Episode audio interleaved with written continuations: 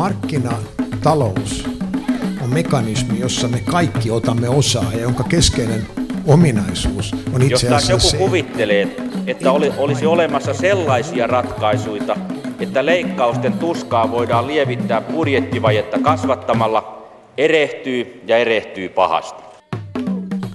Hyvää päivää, hyvät kuuntelijat, ja tervetuloa mukaan. Tämä on toukokuun vihon viimeinen Mikä maksaa ohjelma. Jo joutui armas aika ja Suvi Suloinen ja moni varmaan odottelee kesälomaansa vähintäänkin hartaasti. Vaikka tutkimusten mukaan tavallisin lomanviettopaikka meillä suomalaisilla yhä on oma koti, niin loma on myös matkustamisen aikaa. Kesä- ja matkailusesonki siis lähestyvät ja nykyisin yhä useampi kaupunkikohteeseen matkava turisti miettii majoittuako hotelliin vai yksityiseen kotiin. Digitalisaatio kun on ulottanut lonkeronsa myös tänne majoittumistoimeen. Jotkut ovat jo vuosia harrastaneet esimerkiksi kodinvaihtoa. Esimerkiksi tiedän yhden tamperelaisen tuttava perheen, joka on lomailut niin Ranskassa kuin Italiassa siten, että on vaihtanut nettipalvelun kautta kotejaan päikseen näiden ranskalaisten ja italialaisten perheiden kanssa – sen oli kyllä aina hyvin ymmärtänyt, että suomalainen haluaa Italiaan tai Ranskaan, mutta se, että miksi joku sieltä haluaa tänne, se on minulle pieni arvoitus, mutta se on sitten toisen ohjelman aihe, ei puhuta siitä tänään. Uudempi ilmiö Suomessa on asuntojen vuokraaminen lyhyeksi aikaa Airbnbin kautta, ja kuten kuuluttaja tuossa äsken jo kertoi, kyseessä on siis yhdysvaltaislähtöinen yritys- ja internetsivusto, jonka kautta voi oman asuntonsa laittaa vuokralle ja jonka kautta voi sitten taas vuokrata lyhytaikaisen yhtäkäisen kämpän turistikohteestaan. Sen omistaa siis muutama amerikkalainen, ja sen arvoksi on arvioitu peräti 25 miljardia dollaria, siis iso bisnes. Se on iso majoittaja, joka toisaalta sitten ei kuitenkaan omista yhtään vuokrahuonetta, huoneistoa tai edes yhtään vuodetta. Tässä siis tämänpäiväinen kakkumme, jota käymme nyt kohta, kohta haukkaamaan. Muistutan teitä hyvät kuuntelijat myös siitä, että, että tuo lähetysikkuna päivystää jälleen Ilonanne ja voitte sinne kommentoida tätä keskustelua ja jos teillä on vaikkapa omia kokemuksia Airbnbistä, niin kertokaa niistä, palaamme kommentteihin sitten ohjelman loppupuolella. Mutta tervetuloa ohjelmaan Johanna Tukkanen. Kiitos paljon ja hyvää huomenta kaikille. Sinä vuokraat asuntosi täällä Helsingissä Airbnbin kautta. Miten sinä tähän koko systeemiin alun perin törmäsit? No ihan alun perin äh, jo, jotenkin tuttava piirin kautta äh, kuulin tällaisesta vaihtoehdosta ja itse omassa työssäni käytin sitä, kun, kun äh, reissaan aika paljon, niin äh, majoituin tai olen majoittunut useita kertoja äh, sen kautta, että se on varmaan, miten olen siihen alkujaan äh, törmännyt ja sen jälkeen on äh, kuullut äh, monien äh, tuttava piirissä olevien ihmisten ja kollegoiden ää, ää, myöskin tarjoavan itse majoitusta sitä kautta ja heidän hyviä kokemuksia ja sitten itse on viime syksystä saakka toiminut tällaisena hostaajana, eli tarjoan myös majoitusta siellä. No mistä syntyy ajatus ryhtyä hostaajaksi tai majoituksen tarjoajaksi? No, no kyllä mä oon miettinyt sitä useamman vuoden, mutta tota, nyt tähän äm, juuri tämän kohteen hostaamiseen, mitä nyt, nyt, mikä nyt mulla on siellä tarjolla, niin liittyi sellainen, että mä jouduin hankkimaan kakkosasunnon täältä, täältä Helsingistä työni vuoksi. Ja äh, sitten kun mietin, että millä tavalla se voisi olla mahdollista ja järkevää ja onko se mahdollista, niin, niin sitten päädyin, päädyin tällaiseen kombinaatioon, että, että tota, mikä, mikäli sitten myöskin niitä kustannuksia pystyn jollakin tavalla vähän, vähän äh, kattamaan tai, tai pienentämään niin kuin tarjoamalla sitä silloin, kun kuitenkin säännöllisesti viikoittain olen myös sieltä poissa ja reissujen vuoksi pidempiäkin aikoja välillä, niin, niin ei tuntunut, äh, tai en itse ajattele, että on kovin järkevää äh, vaan pitää sitä tyhjillään, vaan mielellään sitten jaan sitä resurssia, jo, jos, joka minulla on, niin myös muille.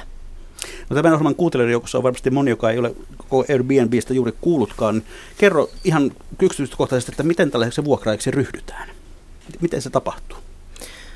No se on hyvin helppoa sillä tavalla, että ensinnäkin, no tietysti täytyy olla kohde, oli se sitten huone tai, tai asunto, jo, jonka, jota saa vuokrata eteenpäin, että se ei tietenkään ole jokaisen, jokaisen kohdalla mahdollista, mutta mikäli on, niin sitten sinne perustetaan oma tili, rekisteröidytään käyttäjäksi, mikä on maksutonta, ja sen jälkeen kirjataan tämän kohteen tiedot, minkä, minkälainen se on, minkälaisia fasiliteetteja siihen liittyy, onko siellä keittiötä, vessaa, suihkua, minkä levyinen sänky, onko se oikea sänky vai vuodessohva ja ihan siis niin kuin hyvinkin yksityiskohtaisesti ja onko käytössä internettiä ja niin päin pois. Sinne voi kirjata aika tarkkaankin, mitä fasiliteetteja siihen sisältyy. Ja sitten sinne laitetaan kuvia siitä kohteesta, määritellään sen hinta, ja siinä tietysti Airbnb antaa vinkkejä perustuen sillä alueella ää, ole, oleviin vastaaviin kohteisiin, ää, mutta siis itse sen voi määritellä. Ja, ja tota, sen jälkeen se ää, ikään kuin sä määrittelet myöskin ne ehdot, että, että vuokratko sä sitä ää, minimissään vaikkapa kolmeksi yöksi vai voiko joku ihan jo yhdeksi yöksi sen ö, vuokrata vai, ja min, niin kuin, niin kaikki ne kestot ja myöskin se, että milloin, minä ajankohtina se on saatavissa. Eli siellä on semmoinen kalenteri, että sä voit itse määritellä siitä vaikkapa vuodeksi eteenpäin, että se on näinä aikoina, että sen ei tarvi olla mitenkään jatkuvasti, eikä, eikä se voi olla vaikka, koskea vaikka yhtä kuukautta, tai sitten se voi olla niin kuin säännöllisesti käytössä. Ja sitä toki voi koko aika muokata. Eli se on sillä tavalla kyllä aika, aika help- helpoksi tehty ää, tällaiselle hostaajalle, sekä hostaajalle että majoitusta etsivälle ihmiselle. No sekataanko vuokranantajat jollakin tavalla esimerkiksi se, että, että vuokraat nimenomaan omaa asuntoasi? Mm, ei, en mä ainakaan muista, että sitä olisi minulta mitenkään erityisesti Siis henkilöllisyyshän siellä tavallaan varmistetaan jon, jo, jollakin, jonkin kautta, siinä on useita vaihtoehtoja, että se, että, että on tunnistautunut ja tunnistettu henkilö, mutta muistaakseni siellä pitää kyllä määr- sanoa, että on oikeus tämän kohteen vuokraamiseen, mutta, mutta en muista mitään ikään kuin erityisiä toimenpiteitä, että sen asian tekemiseksi olisi tehty. No kuinka monena päivänä noin suurin piirtein kuukaudessa sinun kämppäsi nyt sitten on vuokralaisten käytössä? No varmaan suunnin piirtein noin puolet keskimäärin. No minkälaisia asiakkaita sinulla on ollut? No hyvin monenlaisia ihan eri puolilta maailmaa. Ähm, Suomeen työhön, äh, työn perässä muuttavia, joilla ei ole vielä omaa kotia täällä. Ähm, sitten ähm, business-ihmisiä Lontoosta, Sydneystä, Melbournesta, Hongkongista, ihan, ihan erilaisia, eri-ikäisiä eläkkeellä olevia pariskuntia, nuoria pariskuntia Euroopassa, vaikkapa useamman kuukauden matkustavia eteläamerikkalaisia ihmisiä tai, tai sitten vaikkapa Berliinistä jostain syystä jouluksi Helsinkiin haluavia nuoria aikuisia. Et hyvin, hyvin laidasta laitaan eläkeläisiä, nuoria, keskikäisiä, työssä käyviä eri alojen ihmisiä. Mutta hyvin kansainvälistä väkeä siis. Joo, kyllä, mutta myös, mutta myös suomalaisia.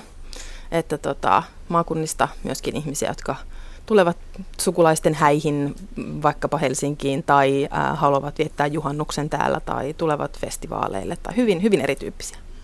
No paljonko majoittuminen sinun kämpässäsi maksaa? No se vähän riippuu kysynnästä ja ajankohdasta, että ehkä sanotaan marraskuun tai tammikuun pimeinä pimeinä tota, talviviikonloppuina, niin se on hieman halvempaa, mutta muistaakseni keskimääräinen hinta on joku noin 40 yö. No, ja, ku, kuinka iso vaihteluväli sitten on? Paljonko otat parhaaseen sen sokiaikaan? Olisikohan sitten jotain 60, että sanotaan niin kuin 30 ja 60 euron välillä. No millä perusteella valitset nämä asiakkaasi, siis sen, että kenelle, kenet sinne kotiisi päästät? No Airbnb on sellainen järjestelmä, jossa äm, sekä nämä ihmiset, jotka majoittautuu toisten kodeissa, niin arvioivat sitä kokemusta, että oliko tämä kohde sellainen kuin tämä majoittaja oli sen kuvannut ja, ja vasta, vastasi, vastasivatko kuvat todellisuutta ja millä tavalla kaikki kommunikaatio ja, ja yhteydenpito ja avainten luovutus ja kaikki tämä sujui. Ää, mutta vastaavasti myös me majoittajat arvioidaan niitä vieraita. Eli mä kyllä aina tarkistan ja luen niitä arvioja, arvioi, arvioi, mitä arviointeja, arviointeja ää, ja, ja tota, sillä tavalla aika, aika lailla voin sanoa, että luotan niihin. Että, että jos majoittajilla on, on paljon hyviä kokemuksia vieraista, niin, niin, niin tota, mm, luotan siihen, mutta, mutta olen myös majoittanut ihmisiä, jotka ensimmäistä kertaa ovat, ovat käyttämässä Airbnbtä, mikä tarkoittaa siis sitä, että heistä ei vielä ole näitä arvioitsijoita. Jos he ö, kertovat avoimesti ja, ja ö, ymmärrettävästi ja sujuvasti, ö, että mitä ovat tulossa tänne tekemään ja miksi juuri haluavat niin kuin majoittua siellä ja mitä, mitä ajatuksia heillä on siitä vierailusta, niin, niin olen myös sellaisille ö, vuokrannut. No onko ollut, ollut ongelmia? Ei kaikki on mennyt kyllä tosi, tosi hyvin. Onko sulla jonkinlainen vakuutus sen varalle, että jos kerran sattuukin sitten sellainen porukka, joka panee niin kämppäsi remonttiin? no tietysti mulla on ihan perusvakuutukset olemassa, mutta ei mitään erityistä tätä varten. No tosi luonnehtit, tuota, että käyttäjät ovat hyvin, hyvin monentyyppistä väkeä. Kelle tämä sopii, kenelle ei? No No itsekin kun on sellaisella alalla, että, että työni puoli, puolesta matkustan paljon, mutta, mutta en sitten suinkaan liikemaailmassa, että jossa, jossa, jossa työnantajilla olisi paljon rahaa käyttää tämän matkusta, matkustamisesta aiheutuviin kustannuksiin, niin, niin silloin jos etsii ja haluaa sellaista rentoa, miellyttävää majoitusta, jossa on mahdollisuus itse tehdä ruokaa ja, ja keittää kahvinsa ja äh, vihersmoothinsa, jos niin haluaa. Äh, ja, tota, äh, ja, ja että on ehkä enemmän tilaa ja, ja tällaisia niin kuin, äh, että on hyvin selkeästi nämä fasiliteetit esimerkiksi ilmoitettu, että mitä, mitä on käytettävissä, niin, niin silloin mä olen itse, itse kokenut, että se on, se on aika, aika miellyttävä ja mukava tapa majottua, mutta myös saada sellainen jonkinlainen ikään kuin kurkistus ää, si, siihen, että millä tavalla ihan tavalliset ihmiset eri maissa oikeasti asuu, että, että kun paljon matkustaa, niin hotellihuoneethan ovat hyvin samanlaisia joka puolella maailmaa. Toki, toki tietysti hintahaarukkakin on valtava, mutta, mutta niissä ikään kuin pääsee sillä tavalla käsiksi sellaista paikallista kulttuuria, että, että, että näkee minkälaisia huonekaluja ja astioita ja tavaroita ja kaikkea tällaista, tällaista ihmisillä, ihmisillä on ja minkälaista se asuminen sitten eri kulttuureissa ja kaupungeissa on. Ja toki se on myös tapa tavata ihmisiä, saada vinkkejä oikeasti paikallisilta ihmisiltä niin kuin parhaista kahvi, kahviloista vaikkapa tai paikallisista saunoista tai milloin mistäkin, että, että se on myös niin kuin tapa keskustella ja jakaa sitä omaa kokemusta siitä, siitä kaupungista, missä tämä kohde sijaitsee. Näin siis Johanna Tuukkanen Airbnb vuokraa ja kuunnellaanpa sitten tähän väliin miestä, joka on asunut Airbnb-asunnoissa monessakin eri maassa ja asuu itse asiassa juuri tälläkin hetkellä. Toimittaja ja kirjailija Markus Leikola, moni tuntee sinut tälläkin kanavalla muun muassa ohjelmasta Leikola ja Lähde, mutta nyt ei puhuta siitä, vaan puhutaan Airbnbistä. Olet ilmeisesti aika innokas sen käyttäjä. Milloin viimeksi olet käyttänyt sitä? Öö, no, itse asiassa, jos olla ihan tarkkoja, niin paraikaa, eli olen, olen vuorokauden reissulla käymässä Helsingissä ja palaan sen jälkeen Varsovaan Airbnbiin, joka odottaa siellä nyt tyhjillä hetken aikaa. Minkälainen asunto siellä on? Yksiö vanhan kaupungin tuntumassa tota, Marienstadt-nimisessä pienessä kaupunginosassa ja suhteellisen edullinen, että noin 30 tota, yöltä ja hyvin rauhallinen, mutta kuitenkin sitten lähellä palveluja. No missä kaikkialla olet käyttänyt Airbnbitä ja, ja muita vastaavia palveluja? Itse asiassa ihan muita vastaavia en ole käyttänyt. Hotelleja toki sitten ympäri maailmaa, maailmaa kyllä erinäköisiä, mutta tota, Airbnb on käyttänyt ää, Amerikassa, ää, Israelissa, ää, Espanjassa, ää, Puolassa. Ainakin nyt tulee mieleen nämä. Miksi olit halunnut valita tämmöisen vaihtoehdon? useista eri syistä ja vähän niin kuin eri reissuilla eri syistä. Että ensinnäkin silloin, kun on ollut enemmän väkeä, niin useamman huoneen vaihtoehto on todella kilpailukykyinen hinnalta hotellin. Ja toki muussakin mielessä, että silloin kun on perheen kanssa tai enemmän liikkeellä, niin, niin silloin se on kivempi tehdä aamiaista ja semmoista yhteistä aikaa ja muuta, että on, on, on keittiö. Muutenhan juuri ei tule ruokaa niin paljon tehtyä, vaikka se olisi mahdollista. Niin, niin tuota, sitten monesti se semmoinen kuitenkin kodinomaisempi tapa asua. Hotellit on usein vähän samankaltaisia kaikki, kaikki keskenään. Ja, ja tuota, usein lisäksi näiltä Airbnbin isänniltä tai emänniltä, jotka niitä vuokraavat tai pyörittävät sitä vuokrausta, niin saa myöskin vinkkejä sitten siihen, mitä, millainen on se lähiympäristö. Ja ne on aika seikkaperäisiä ne kuvaukset verkossa, ja usein kuvaukset on paljon yksityiskohtaisempia ja kiinnostavampia kuin tapa, jolla hotelli, hotellihuoneet ja hotelliympäristö on kuvattu. No, mitä sanoisit, kenelle sinä suosittelisit Airbnbtä? Kenelle se sopii, kenelle se ei sopi? No varmaan se isoin yllätys, mikä tuli vasta, oli se, että siinä pitää kuvailla myöskin itsensä. Yleensä jos menee hotellin tai majoitusliikkeeseen asiakkaaksi, lähtee siitä, että minä valitsen sen hotelli, joka on toivottavasti kuvattu tai arvosteltu tai muuten. Mutta jotta tämä luottamus toimii puoli ja toisin, toisin sanoen, jotta joku uskaltaa laskea minut omaan kotiinsa, niin se tarkoittaa samaa kuin, minä olen myöskin arvostelun kohteena siinä, missä se on se, se paikkakin. Eli, eli toisin sanoen, jos on liian herkkä hipiä, niin, niin tota, sellaiselle se ei sovi. Ja tota, muuten, muuten sanoisin, että sopii tyypillisesti varmaan parhaiten oma toimimatkailijoille, mutta periaatteessa ihan kaikesta siis niin perhe- tai rantalomista liikematkoihin ei ole mitään erityisiä rajoituksia. No Markus Leikola, oletko törmännyt koskaan mihinkään ongelmiin Airbnbin kanssa? Että asunto ei ehkä olekaan sitä, mitä, mitä on kerrottu. Olen kyllä siis siinä mielessä, että, että tuota Israelissa esimerkiksi asunnossa oli yllättäen tullut putkivuoto, jonka korjaus kesti ja kesti päiväkausi. Ja sitten toinen, toinen asunto kyllä osoitettiin heti tilalla, mutta se ei ollut samanlainen kuin se ensimmäinen. Ja sitten jäätiin keskustelemaan tästä korvauksesta, niin tota, joka nyt kiista ei ollut kovin iso, mutta sanotaan, että semmoinen, että vastaava tietysti olisi voinut tapahtua hotellissakin, mutta eihän elämässä sattu aina yllätyksiä ja siinä mielessä kun se on palveluelinkeinosta siinä missä joku muukin, että, että sitten, sitten kun niitä yllätyksiä tapahtuu, niin se, että miten ne hoidetaan, niin se ratkaisee aika paljon sitä mielikuvaa. No oletko kuullut tai itse törmännyt suoranaisiin huijareihin? Eh, en ole kuullut. Varmasti niitäkin on, mutta nimenomaan tämä pisteytysjärjestelmä kyllä pitää huolen, tai, tai siis arvostelujärjestelmä, eli toisin sanoen se tarkoittaa kuin, että jokaisesta kohteesta on julkaistu siellä aikaisemmin käyneiden arvosteluja. Ja, ja, ja tota, semmoinen, josta ei ole arvosteluja, niin herättää heti epäilyksiä. Tai sitten, jos nämä arvostelut ovat negatiivisia. Yleensä näitä samanlaisia arvosteluja on siis myöskin hotelleista entistä enemmän. Ja, ja yleensä niitä kannattaa lukea vähän pitemmälle. Että jos sanotaan viimeisen puolen vuoden aikaan, aikana kaksi ihmistä todennut, että siellä on torakoita, ja samaan aikaan mainostetaan, että se on siisti, niin kyllä siitä voi tehdä omat johtopäätöksensä. Mutta jos esimerkiksi torakoita on ollut kolme vuotta sitten, mutta ei ole enää, niin sitten voi todeta, todennäköisesti asialla on tehty jotakin. Ja, ja tota, sitten on kokonaan oma lukunsa ne asunnot, jotka on vastapantu markkinoille, josta ei vielä ole ehtinyt kerä, kertyä arvosteluja, ne on usein sitä huomattavasti halvempia vastaavasti juuri, että ne saisi ne ensimmäiset sinne sisään.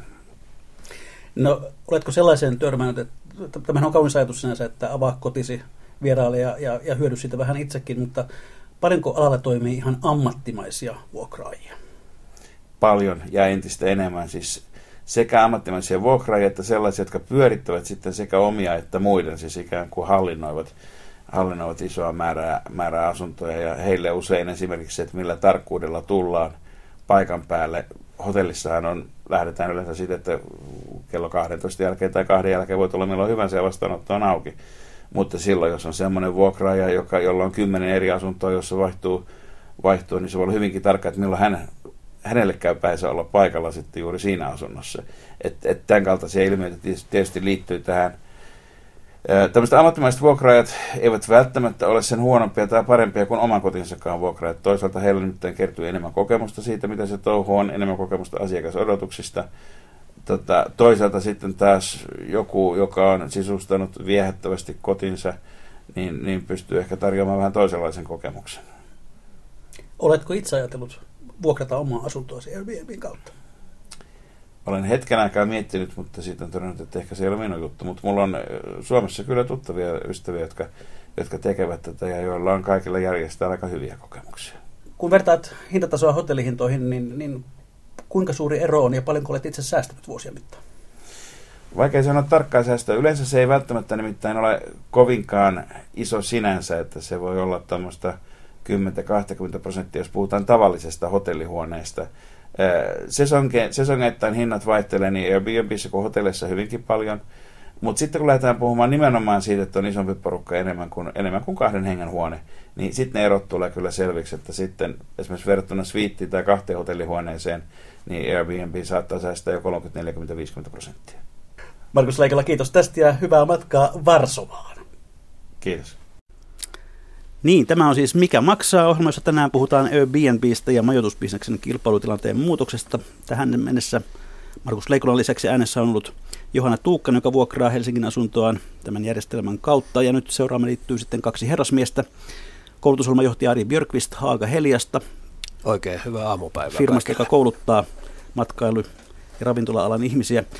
Ja sitten matkailu- ja ravintola Mara ryn toimitusjohtaja Timo Lappi. Päivää. Mies, joka tietää kaiken majoituksesta. Ovatko herrat koskaan käyttäneet Airbnb-palveluja? En mä en voi olla semmoinen matkasaarna, että kun meidän toimiala on keskeinen kysymys, niin mä käytän sellaisia palveluita. Entä Sari Björkvist?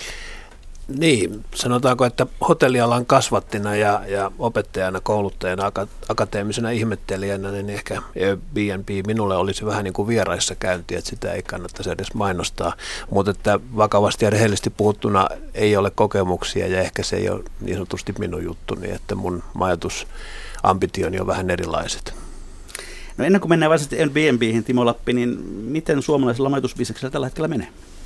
No, tällä hetkellä menee hyvin siitä huolimatta, että venäläisten matkailijoiden määrä on romahtanut, mutta onnistuttiin viime vuonna erittäin hyvin korvaamaan sitä matkailijoilla Euroopasta ja myöskin Aasiasta, ja tämä hyvä kehitys nyt on jatkunut tänäkin vuonna. Et meidän suuri ongelma on kotimaan matkailu, eli meillä on hinnat nousseet verojen korotusten ja muiden vuoksi niin paljon, että katsotaan 2007 vuodesta asti, niin suomalaisten matkat ulkomaille on kasvaneet 60 prosenttia, mutta majoitus, maksullisessa majoituksessa vain 4 prosenttia. Et kotimaan matkailu on meille suuri ongelma. Ala uskoo vahvasti tulevaisuuteen, toisin kuin tuossa insertissä totesit, niin miksi ihmiset matkustaa Italiaan ja Ranskaan, mä en ymmärrä. Suomeenhan kannattaa tulla. Suomessa, Suomessa on kaikkia pienessä koossa, on luontoa ja hienoa kaupunkimiljöitä, eli Suomen vahvuudet on kyllä suuret ja meidän toimialahan investoi todella paljon. että Helsingissä on tällä pääkaupunkiseudulla tällä hetkellä 700-900 miljoonan euron investoinnit viiden vuoden sisällä, eli kyllä ala uskoo voimakkaasti kasvuun. Eli odotukset on, ovat siis hyvät. Toivottavasti tämä nyt kuunnellaan siellä Italiassa ja Ranskassa sitten, että tämä mainos meni perille siitä, että tulkaa kaikki tänne, tänne Suomeen. Mutta koulutusohjelmajohtaja Ari Björkvist, miten sinä kuvailisit ilmiötä nimeltä Airbnb? Mistä siinä on kysymys? Jollakin tavalla se on äärimmäisen kiehtova. yhteiskuntaa yleensä vie eteenpäin muutokset. me ihmiset ollaan siitä jänniä, että me tavallaan asetutaan semmoiseen status quo-tilaan ja sitten yhtäkkiä tulee se muutos ja muutoksia yleensä kutsutaan nimellä megatrendit. Ja tässä on kyse kahdesta kolmesta megatrendistä. Tässä on digitaloutta, eli teknisesti tämä on nyt mahdollista yhdistää asiakkaita ja, ja käyttäjiä ympäri maailmaa. Sitten tämä paljon puhuttu jakamistalous on, on toinen megatrendi, ja sitten jos siihen vielä liittää tämä vaihdannaistalouden, niin meillä on semmoinen upea upea megatrendien soppa tässä kyseessä ja, ja tuota, mä oon sillä lailla kehitysuskonen ylipäätänsä ihmiskunnan suhteen, että siinä vaiheessa, kun joku asia on teknisesti mahdollista ja, ja yhteiskunnan muutos on tavallaan kypsä johonkin asiaan, niin se yleensä tapahtuu. Eli me ihmiset ollaan nokkelia, nokkelia toteuttamaan asioita ja tuottamaan, tuottamaan tämmöisiä uusia käenpoikia, joita tämä Airbnbkin edustaa tällä hetkellä. Johanna Tuukkanen, onko tämä sinulle pelkästään bisnestä vai onko tässä kysymys jostain muustakin? No ei, ei tämä ole mulle bisnestä miss, missään tapauksessa. Toki, ja, siis mä en ole mikään, mikään talouden ammattilainen niin kuin missään mielessä, mutta tota, lähinnä mä just ajattelen sellaisia asioita ehkä tähän jakamistalouteen liittyen, niin kuin ihmisten, ihmisten kohtaamista ja, ja, ja just tavallaan sitä ää, oman ää, niin kuin resurssin jakamista Ja, ja tota, musta on miel, miellyttävää, miellyttävä, mukava ajatus se, että sen sijaan, että mulla on niin kuin ihana asunto tyhjillään tuolla puolet vuodesta, niin, niin että sen siitä ihanuudesta ja, ja tota, ympäristöstä pääsee nauttimaan muutkin. Ja se helpottaa mun, mun, mun taloutta pikkasen ää, joka kuukausi. No Timo Lappi, matkailu- ja ravintolapalvelut Mara ry on aika lailla kritisoinut tätä Airbnbtä. Mikä teitä nyt eniten närästää? No kyllä se on se, että samoista asiakkaista kilpaillaan täysin eri ehdoilla. ei, ei, se, se ei voi olla reilua, että, että hotelleilla ja hostelleilla on koko kuluttajansuojalainsäädäntö, turvallisuuslainsäädäntö, henkilötietolainsäädäntö, paloturvallisuuslainsäädäntö, elintarvikelainsäädäntö, kaikki mahdollinen lainsäädäntö on siellä, raskainen vero, rasitteineen ja, ja, ja, ja sitten tullaan kilpailemaan täysin eri peli. Ei ole oikeastaan mitään pelisääntöjä olemassa. Ja, ja kyllä tämä, ei tällaista tilannetta voida syntyä. On kaksi vaihtoehtoa, joko tällainen välitystalous, joksi kutsun sitä mieluummin, tulee saman lainsäädännön piirin tai puretaan. Meille sopii erittäin hyvin, että hotellitoiminnan lainsäädäntö puretaan kokonaan. Sitten me ollaan täysin kilpailussa tilanteessa. Hyvänä esimerkkinä vaikka hotelli, joka ajattelee laajentamista, niin tällainen hotellirakennuksen laajentaminen on todella kallista tai uuden rakennuksen rakentaminen. Sinne tulee taas koko tämä byrokratia vastaan. Hotellithan, jos tämä ilmiö leviää, niin täytyy hotellille antaa myös mahdollisuus ostaa asunto-osakeyhtiöstä huoneistoja, jolloin voidaan sitten tarjota samanlaista palveluja. Siellä hotelleiden lähellä olevat, olevat asunto-osakeyhtiöt muuttuu sitten hotelleiksi myöskin. Silloin me voidaan kilpailla samoilla edellytyksillä. Kilpailuhan me emme pelkää, mutta että luodaan epäreilut kilpailuolosuhteet, niin sitä me emme voi hyväksyä. Emmekä toisaalta sitä, että tämä toiminta ammattimaistuu. Hyviä esimerkkejä on vaikkapa, vaikkapa Yhdysvalloista on tutkittu kymmentä, kymmentä suurta yhdysvaltalaista kaupunkia, niin Airbnb-tuloista tulee sieltä 30 prosenttia kohteista, mitkä on yli 360 päivää vuodessa vuokrattavana. Berliinissä, joka rajoitti voimakkaasti 24 000 huoneistoa, niistä 15 000 on jatkuvasti vuokralla. Kysymys on täysin ammattimainen toiminta, jossa, jossa noudatetaan ihan pelisääntö, joka on erittäin otollista myöskin verojen kierrolla. Ja sitten jos vielä viimeiseksi katsoo tässä niin kuin tämmöisen yhteiskunnallisen näkökulman, mitä mä en myöskään voi ymmärtää, että niin Airbnb kuin Uber on yhdysvaltalaisia yhtiöitä, ne ottaa tietyn komission tästä välitystoiminnasta. Se komissiosta ei veroteta täällä Suomessa euroakaan, niiden liiketoiminnan voittoa ei veroteta täällä euroakaan. Kaikki ne verotulot tuli Suomeen, jos on suomalaiset toiminnat, mutta kaikki menee jonnekin muualle. Et niin kuin tämän tyyppisen toiminnan suosiminen tilanteessa, jossa me joudutaan leikkaamaan julkisia palveluita, tarvitaan jokainen veroeuro niin on vaikea ymmärtää, että miksi tätä suositaan. Minusta se, että on samat pelisäännöt, niin se on se meidän päämme. Emme ottaa vastaan ilmiönä muuten, mutta kuin että samat pelisäännöt samoista asiakkaista kilpaileville. Tämä sinun kauhulistasi siitä, mitä kaikkea Airbnb tuo tullessaan asunto-osakeyhtiöihin, on melkoista luettavaa syöpäläisiä, tuhoeläimiä, rikollisia, majoittujia, prostituutioita, järjestyshäiriöitä, tilojen kulumista, kadonneita avaimia ja lisääntyvää veden kulutusta. Heinäsirkkoja ja maanjäristyksiä ei sentään mainita. Tuota, oletko sinä aivan tosissasi tämän nämä kaikki, nämä kaikki ilmiöt on hotelleissa arkipäivää. Ja, ja kun tämä tulee ammattimaisemmaksi toiminnaksi, niin kaikki nämä jossakin vaiheessa nämä samat ilmiöt tulee myöskin asunto-osakeyhtiöihin. Se on ihan selvä. Se on vain lueteltu niitä asioita, mitkä hotelleissa tällä hetkellä on kun samoista asiakkaista kilpaillaan, samat asiakkaat majoittuu sekä näissä asunto kuin hotelleissa, niin nämä samat ilmiöt tulee tulemaan. Eikä nämä ole ihan niin kuin keksittyjä, kun olen paljon julkisuudessa Airbnbistä, niin mulle tulee myös soittoja ihmisistä, ketkä on kokenut näitä asioita. Varsinkin tulee paljon soittoja tällaisista porukoista, ketkä tulee pitämään viikonlopuksi hauskaa ja sitten säretään paikkoja ja koko asunto ei nuku ollenkaan, mutta näitä on nyt harvemmin, harvemmin käsillä. Mutta nämä ilmiöt tulevat varmuudella. Se on aika jänne, että milloin ne tulee, niin se on sitten se kysymys. Mutta mitä enemmän tämä kasvaa, niin miksi ne ongelmat, mitä hotelleissa, jos on valvonta, jos on tämän tyyppiset asiat, niin miksi ne eivät tulisi sinne, sinne tuota asunkerrostaloihin. Esimerkiksi Ruotsissa, Ruotsin poliisi kertoo, että prostituutio on siirtynyt hotelleista näihin Airbnb-kämppiin. No Johanna Tuukkanen, miten sun, sinun naapurisi ovat suhtautuneet siihen, että vuokraat asuntoasi? No en mä ole sanonut ainakaan mitään mitään negatiivista palautetta koskaan. Meillä on hyvin pieni, pieni mukava, aika yhteisöllinen taloyhtiö.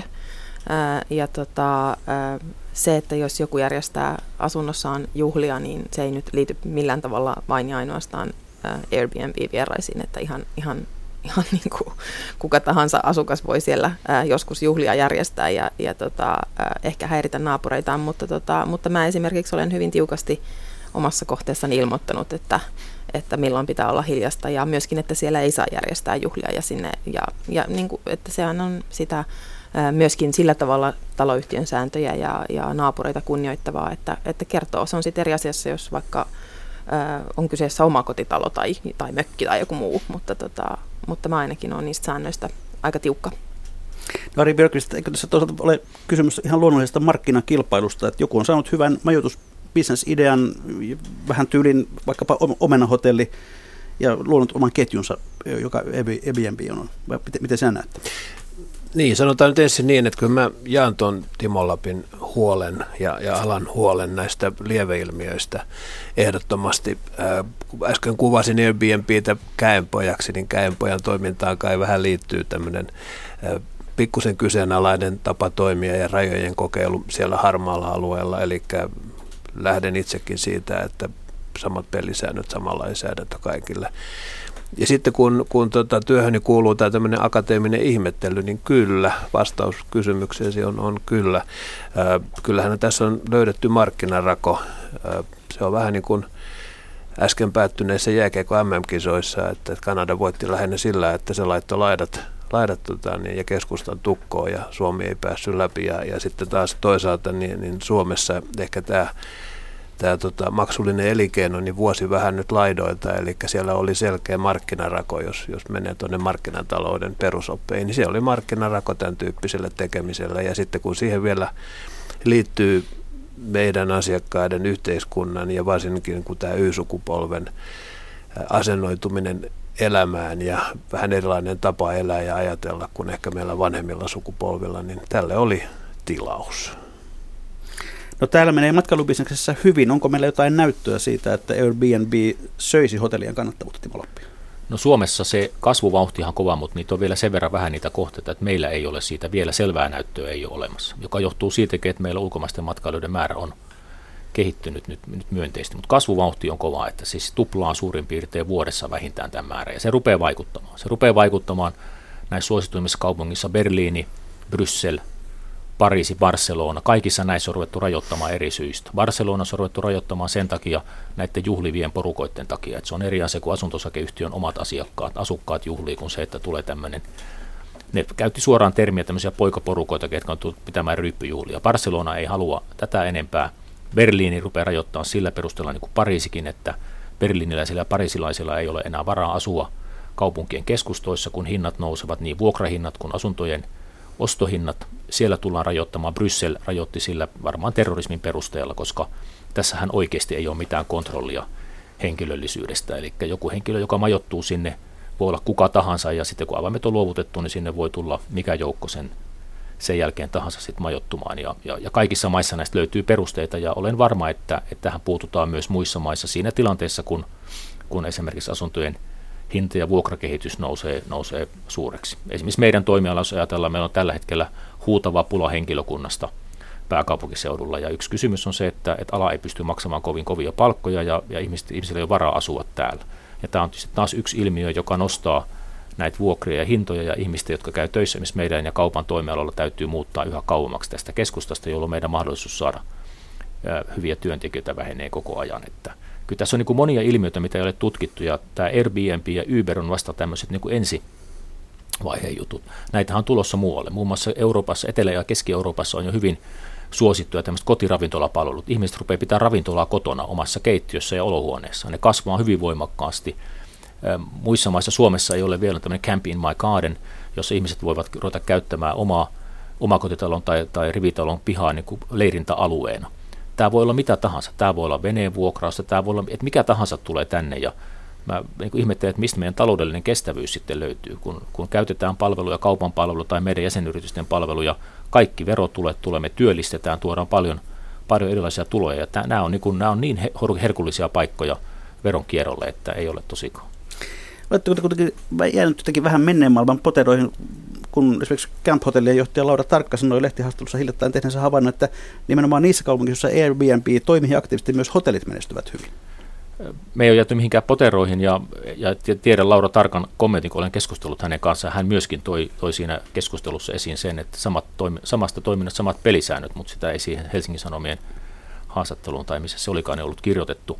Eli emme, emme olla poteroissa, mutta et, et, et, et jos ajatellaan tämän päivän ravintola- ja hotellitoimintaa ja sitä lainsäädäntöä, meidät on kahlittu joka puolelta. Meillä on lainsäädäntö, on siis jokaisen kihaukseen on oma pykälä olemassa, ja viranomaiset vielä valvoo jokaista kihausta hyvin tarkasti. Minusta se kommentti, että me ollaan jääty poteroihin tai me ollaan vanhentunut elinkeino, kun meitä säännellä, jos tuolle sama lainsäädäntö laitetaan kotiravintolatoimintaan tai Airbnbihin kuin meille, niin varmasti on sama, samantyyppisiä ongelmia. Eli korostan sitä, että me emme ole pelkäämässä kilpailua, me haluamme, me on samat säännöt samanlaista toiminnasta. Sitten katsotaan kilpailussa, kuka niin kuin siinä menestyy. No kun se on epätodennäköistä, että, että tätä hotellilainsäädäntöä purettaisiin kokonaisuudessaan, niin pitäisikö sitten Airbnb kieltää Suomesta? ei, ei me olla kieltolinjalla, mutta sinne täytyy tulla myöskin, myöskin säännöksiä. Hyvä esimerkki vaikka tästä verotuksesta on se, että kun Viro, joka on monessa asiassa meitä edellä, edellä tässä lainsäädäntömielessä, missä Uberia tai tämmöistä ei-ammattimaista henkilöliikennettä on, on ajateltu sillä tavalla, että näillä verkkoalustojen pitäjillä on velvollisuus joka helmikuun loppuun mennessä ilmoittaa siinä sen järjestelmän piirissä olevat kaikki ajot verottajalle, jolloin verottaja voi sitten lähettää laskun ansio, katsoa miten, miten paljon ansiotulovero pitää maksaa, tai jos menee jonkun rajan yli, mitä pitää arvonlisäveroja maksaa. Siis tämmöisiä järjestelmiä pystytään luomaan, jos niitä, niitä sitten tota, halutaan luoda. Kyllä näitä säännöksiä voidaan muitakin keksiä, tai totta kai, niin kuin todettu, niin, niin tota puretaan sitten lainsäädäntöä. Että eihän, esimerkiksi jos mä otan esimerkin siitä, että poliisi haluaa tänä päivänä, että, että, että kun hotelliin tai hostelliin tulee asiakas, sen henkilöllisyys todetaan, täytetään lappu kaikki, sitä, var, sitä varalle, kun Schengenissä ei ole enää näitä, näitä säännöksiä rajakontrollista, että poliisi tietää, ketä siellä on olemassa. Nythän tulee täysin vapaa, vapaa linja Airbnbin kautta. Mikä, miksi on perusteltua, että hotelleissa ja hostelleissa on tämmöinen menettelytapa, kun kuka tahansa voi majoittua ilman mitään henkilöllisyyden todentamista Airbnbiin. Tähän on täysin mahdotonta. Jos joku tulee rikollisissa aikeissa Suomeen, eihän se hotelliin mene, sehän menee Airbnbiin. Tämän, tämän tyyppiset monelta lainsäädännöltä putoaa pohja pois kokonaisuudessa. No onko ollut paljon rosvoja sinun kämpässäsi, Johanna Tukkanen? Ei ole ollut yhtään. Että ei ole mitään, mitään ongelmaa. Ei ole edes yhtään lasia koskaan mennyt rikki. Mutta, mutta sehän perustuu ä, luottamukseen ja, ja tota, ä, ä, juuri, juuri siihen ihmisten niin kuin arviointiin ja niin kuin molemmin puolin ja sellaiseen avoimuuteen. Ja, ja, tota, ä, ja kyllä mä, mä maksan ä, niistä niistä pikkutuloista, mitä mä Airbnbin kautta saan, niin ää, aika ison prosentin ää, Suomen valtiolle veroja. Että tota, mä en ole ihan varma tästä, niin kuin, ää, että, että mistä veronkierrosta tässä niin kuin puhutaan. No Ari Björkvist, miten te Haagaheliassa ammattikorkeakoulussa katsotte tätä kokonaisuutta? Onko tässä nyt kysymystä jonkinlaista nollasummapelistä vai voisiko olla niin, että Airbnb itse asiassa tuo lisää rahaa majoitusbisnekseen? Kyllä mä olen taipuvainen tähän jälkimmäiseen tulkintaan ja sitä tukee jotkut tutkimukset. Varmasti toisaalta joo, kyllä syö tätä perinteistä hotellielinkeinoa, mutta myöskin aiheuttaa eri, erittäin paljon uutta kasvua. Ja täytyy muistaa, että tämä on kulttuurikysymys, tämä on sukupolvikysymys. Mä toimin työssäni paljon Y-sukupolven kanssa, eli tämmöiset parikymppiset nuoret, ja, ja siellä meillä kasvaa ihan erilaisella mindsetilla varustettuja tulevia sekä hotellien että muiden majoituspalveluiden käyttäjiä. Me ollaan tehty, tämä on tietysti yleistys, mutta että mä listasin tätä meidän omaa Haakahelian opiskelijan niin sukupolven ajatusmaailmaa, niin, niin sain semmoinen 5, 6, 7 asiaa. Yksi on tämmöinen voimakas yhteisöllisyys, ja yhteisöllisyyteen liittyy tämmöinen kuin jakaminen, ei niinkään omistaminen. Tasa-arvo on erittäin vahva, joka ei ehkä nyt liity tähän asiaan vihreys ja tämmöinen planeetan per, per, perus, niin kuin pelastamisen ajatusmaailma on siellä voimakkaana. Totta kai niin kuin opiskelijan ehkä keskimääräinen vähän varaisuus lisää nokkeluutta ja, ja tota, myöskin sitten toinen ilmiö couchsurfing, josta ei ole tässä puhuttu mm. yhtään, niin nostaa päätään, että couchsurfing, eli tämä ilmais yöpyminen kaverin sohvalla vaikka Barcelonassa, niin, niin se edustaa kuitenkin ehkä semmoista 25 prosenttia tämän Airbnbin volyymista, että sitä ei, ei pidä jättää huomiota.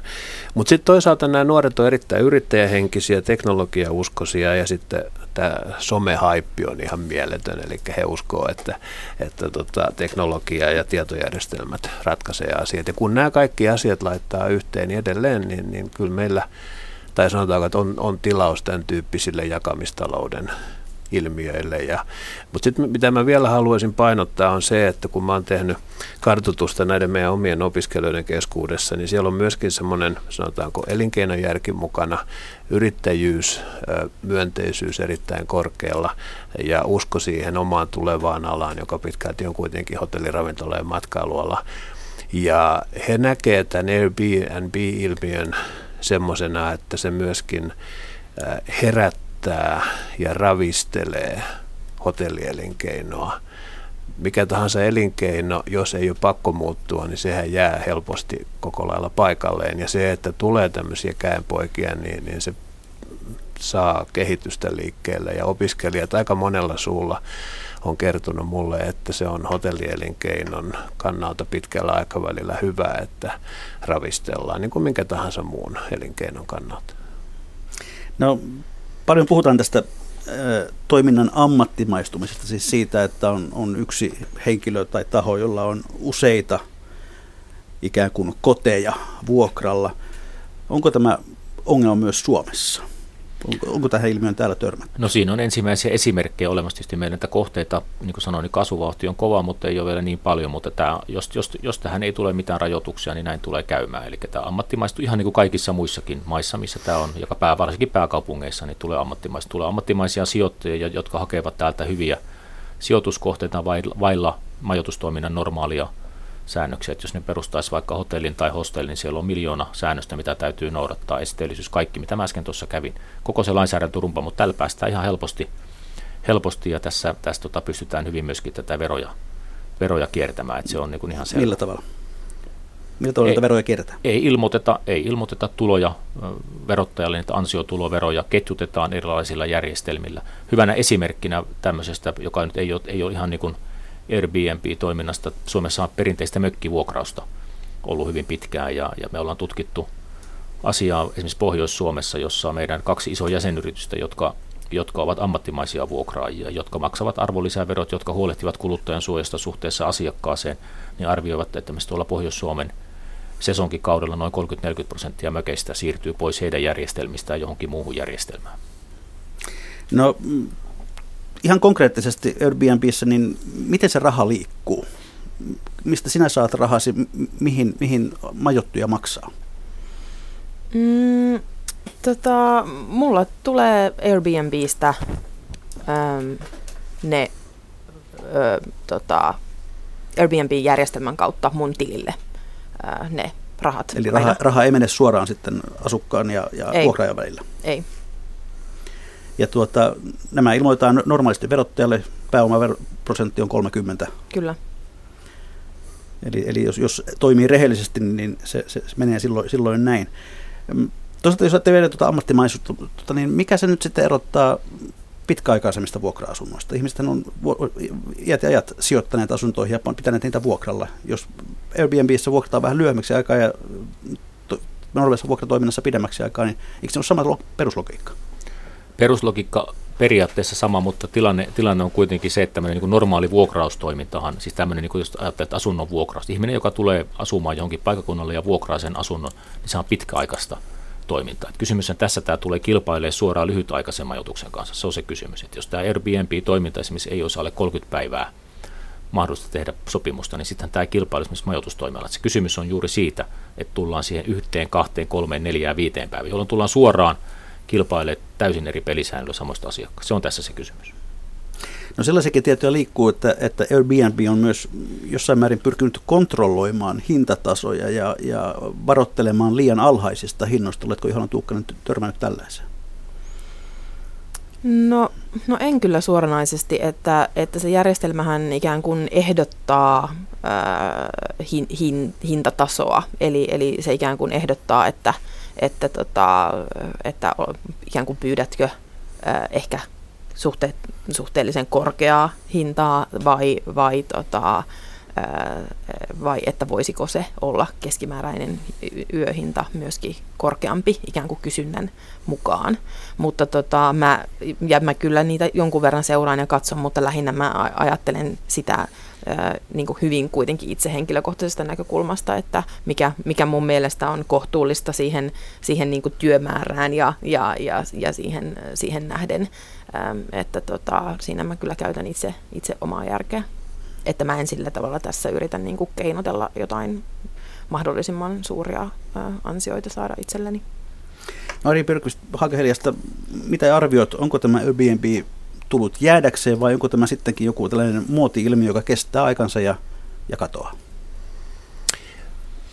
No jäädäkseen siinä mielessä, että poiskaan sitä ei saada. En usko, että Suomeen tulee sellaista lainsäädäntöä, ja, mutta niin kuin Timo Lappi sanoi, niin sama lainsäädäntö kaikille.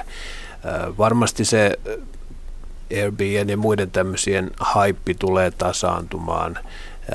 se tulee osaksi tätä normaalia lainsäädäntöä, että siinä mielessä niin kuin, nyt se kova aalto, joka on meneillään, niin, niin tasantuu ehkä semmoiseksi niin kuin normaali, normaalimmaksi osaksi yhteiskunnallista toimintaa. Itä-Suomen yliopisto on noin vuosi sitten tehnyt tutkimuksen vertaismajoituspalveluista ja ja, ja mihin Timo Lappikin viittasi, niin noin kolmannes meistä suomalaisista on matkan varrella jo käyttänyt varsinkin vapaa-ajan puolella erilaisia vuokrattavia asuntoja, loma-osakkeita ja vertaismajoitusta. Vertaismajoituksen osuus on ollut semmoinen 10 prosenttia, mutta että viitaten tuohon kysymykseen kasvusta, niin noin 20 prosenttia vastanneista suomalaisista sanoo, että erittäin todennäköisesti tulevat käyttämään tämmöistä vertaismajoitusta, eli 10 prosenttia kokemusta, 20 prosenttia halua, niin jo musta osoittaa sen, että, että me ei olla nähty tämän trendin aallonharjaa vielä. No te koulutatte ravintola- ja hotellialan ammattilaisia. Oletteko harkinneet iltakursseja Airbnb-majoittajille? Mielenkiintoinen ajatus. Ehkä me kuitenkin pääsääntöisesti pysyttäydytään tässä, tässä tota, majoitusbisneksen, kaupallisen majoitusbisneksen muissa muodoissa, mutta totta kai me, me tota, niin nostetaan esille näitä uusia ilmiöitä, koska niiltä silmien sulkeminen niin kuin akateemisella puolella olisi, olisi taas toisaalta hölmöä ja, ja, ja tota, ei, ei, ei hyvä ilmiö. Ja kun tosiaan niin nämä opiskelijat on semmoisia 20-vuotiaita nuoria, niin heille Couchsurfing ja Airbnb on sinänsä tuttuja omasta elämästä, että, että tota, otetaan homma haltuun sama, sama lainsäädäntö kaikille, niin me voidaan elää asian kanssa. No, Timo Lappi, tässä Ari Björkvist on parin otteeseen viitannut, viitannut siihen, että, että tuota, tämä haastaa hotellialaa ja hotellialan pitää uudistua ja näin päin pois. Mitä te nyt meinaatte keksiä, muuta kuin huutaa sen perään, että samat säännöt kaikille? Niin, me huudeta, se on ihan normaali lainsäädännön periaate, että se on lainsäädännön lähtökohta. On Mikä se, että... se lainsäädäntö nyt rauha? Mitä uutta hotelliala keksii? No varmasti on tulos tietysti tarjontaa, on tulos erilaista lainsäädäntöä, erilaista tarjontaa siis hotellimajoitukseenkin ja kyllä tämän lainsäädännön semmoinen merkitys on, että esimerkiksi tämä tilanne, että jos, jos nyt tällä hetkellä hotellit eivät voi ostaa se asuntosakeyhtiöistä niitä huoneistoja, niin tästä tullaan sitten suoraan samalle markkinalle kilpailemaan. Voidaan tarjota samoilla, lähes samoilla pelisäännöillä voidaan tarjota sitten majoitusta myöskin, myöskin sitten kerrostalohuoneistossa. se on yksi hyvä esimerkki. Mutta että mit, mit, mitä muuta niin kuin mahdollisuutta on, on, että kun siellä on, on kuitenkin, vaikka et halua puhua lainsäädännöstä, mutta lainsäädäntö ovat tessit ja muut, niin siellä on kovin vähän niin kuin niitä liikkuvia osia, millä pystytään esimerkiksi hintakilpailus pärjäämään. Ei hintakilpailus tuollaisen toiminnan osalta, jossa, jossa tota, verotus on erityyppistä ja jossa ei ole näitä, näitä, tätä kustannusrakennetta, niin hinna, hinnoittelulla me ei pystytä pärjäämään. Se on siis, ja hintakilpailu ei pystytä lähtemään. Et kyllä me lähdetään siitä edelleenkin, että kun me saadaan vapauksia liikkua, samoin kuin kilpaillaan tätä kotiravintolatoimintaa vastaan, kun poistetaan elintarvikelainsäädäntö, kaikki tämä kokonaan, niin mä lupaan, että tulee innovatiivista toimintaa. Jäämme odottelemaan näitä innovatiivisia tuota, keksintöjä. Katsotaan sitten hieman tuota lähetysikkunakeskustelua. Siellä kommentoidaan muun muassa tähän malliin, että nyt kilpaillaan vanhan maailman säännöillä. Uusi, ihmi, uusi ihmismäinen maailma antaa sille hatkat. Se on kaatumassa julmuuteensa ja raakuuteensa. Se on aika rankasti sanottu. Sitten täällä sanotaan myös näin, että Airbnb nappaa 10 prosenttia provikkaa vuokraajalta, köyhien rahat jenkkifirman liiveihin, verot tuskin minnekään. Tässä on aika samalla linjalla kuin kun Timo Lappi tuossa jo aikaisemmin nimimerkki Suola Sirotin sanoo, että Airbnb erinomainen kokemus meillä matkaillessa valinnan varaa laidasta laitaan niin laadullisesti kuin hinnallisestikin voittaa todellakin tylsän hotellin. Pertti kirjoittaa, että kerrostalossamme on pari Airbnb-vuokra-asuntoa talon asukkaille. Se on pääasiassa kielteistä. Rauhalliseen taloon tulee huomattavaa hälinää, kun iso ryhmä on tullut bailaamaan. Usein vieraat tulevat kärryineen ilta yöstä ja lähtevät aamulla ennen kukonlaulua. Hotelli on lyhyttä asumista varten. Hän arvelee. Sitten on ainainen ihmettelijä, jolla on huonoja kokemuksia, myöskin melskaamista, roskaamista, yleistä häiriökäyttäytymistä. Jäljelle jää vain virtsan tuoksu ja pullovuori. Aika erilaisia kokemuksia kuin silloin, Johanna Tukkanen. Mm, niin on, mutta olihan siellä myös positiivisia kokemuksia. Mutta joo, mä olen hostina sillä tavalla tarkka ää, kyllä vieraistani ja määrittelen, että mitä siellä asunnossa saa tehdä. Ja, mutta mulla on myöskin pieni kohde, että sinne ei mitään porukkaa voi ottaa. On ihan selvää, että kun, kun tuota hotellissa on valvonta ja kaikki, niin tätä ei ole missään tässä niin kuin Airbnb-toiminnassa. On selvä, että tämä toiminta tulee lisääntymään nimenomaan siellä. Se on vain ajan kysymys, milloin niitä tapahtuu, mutta se on ihan varmaa, niin tässä oli kokemuksia ihmisille jo. Niin, tuolla nimimerkki Duupio että hölmöä Suomessa säädellä ammattilaisen toimintaa, mutta maalikko saa olla ilman sitä. Nyt ollaan vähän samalla kerralla sitten Maran kanssa. En tiedä, onko sovittu kirjoittaja. Emme me sovittua Ja sitten hyvät kuuntelijat, olemme jälleen siinä kohtaa lähetystä, kun on perinteisten viikon talousviisauksien ja vinkkien aika. Ja käydään kierros täällä studiossa. Ensiksi Johanna Tuukkanen saa aloittaa. No itse tällaisena suhteellisen pieni, pienituloisena ää, kulttuuri- ja taidealalla työskentelevänä ihmisenä, niin ää, ää, mun vinkki on ehkä, ehkä se, että, että tota, hyvin raasti ää, kohdata että kohtaa ja selvitä ja seuraa, että mihin rahasi kuluvat. Eli, eli sitä kautta tota, voi tehdä muutoksia omaan talouskäyttäytymiseen ja, ja, tota, ja toisaalta ä, työssä käyvät ihmiset voivat myös miettiä tällaisia ä, sivutulon mahdollisuuksia, kuten esimerkiksi Airbnb tai jotain muuta. Ja tota, pienestäkin voi aloittaa, eikä kannata pelätä velkavipua hyvä vinkki. Joskus aikaisemmin joku yleisövinkki on ollut vähän samansuuntainen, että, että se jo kummasti avaa silmiä, kun vaikka kuukauden ajan pitää tarkkaa tilikirjanpitoa siitä, että mihin on, on, on rahansa käyttänyt. Mitä vinkkaa sitten Ari Björkvist? No isämaallista tai ei isämaallista, niin sijoittaisin rahani Hollantiin. Väitän, että tällä hetkellä hotellikonseptien, uusien Äh, hotellikonseptien kehittyminen on siirtynyt Jenkeistä Hollantiin ja sijoittaisin rahani äh, Citizen enemmän luojan uuteen hotelliketjun luomukseen, joka kantaa nimeä Choku. Joukkorahoituskampanja myytiin loppuun viides minuutissa ja itse siitä myöhästyin, mutta seuraavalla kerralla aion olla mukana. Eli se vaurastumisen toivossa. Kyllä, ehdottomasti. Mitäs vinkkaa Timo Lappi? Hallitus on nyt purkanut hyvin alkoholilainsäädäntö, nyt seuraavana elintarvikelainsäädäntö. Sieltä kun saadaan pois säännöksiä, meidän hienot pientuottajat ympäri Suomea pystyy tuottamaan vapaammin erinomaisista raaka-aineista tehtyä ruokaa, ravintolat pystyvät tarjoamaan vapaammin, sitä otetaan pois kahleita, tulee innovaatioita, työpaikkoja, meidän koko tämä niin kuin luovuus ja meidän hienot marjat, ka- kaikki tämä pääsee niin kuin, oikeuksiinsa ja kahle, kahle, kahle, kahleita pois ja luovuutta peliin. Terveisiä siis hallitukselle. Jos hallitus ei sattumalta nyt ole kuulolla, niin joku voi vinkata, että tämäkin ohjelma löytyy Yle Areenasta reilun tunnin kuluttua ja sen jälkeen sitä voi kuunnella siellä ihan milloin vaan. Mutta sitten viikon yleisövinkki, joka tulee nimimerkiltä Vähemmän on enemmän vähästä kyröstä. Kotona, mökillä, puutarhassa ja rakennustyömaalla voi käyttää halpoja, vanhoja, huonompia tai kirpputorilta ostettuja vaatteita ja käyttää parempia vaatteita vain ihmisten ilmoilla. Varsinkin lapsilla vaatteet kuluvat todella nopeasti, joten tällainen järjestelmä todellakin säästää. No joo, tästä voisi sanoa, että terveisiä kotiin. Vaimon mukaan mä kuljen aina niissä kuteissa, jotka ovat ikään kuin rakennustyömaata tai mökkiä varten.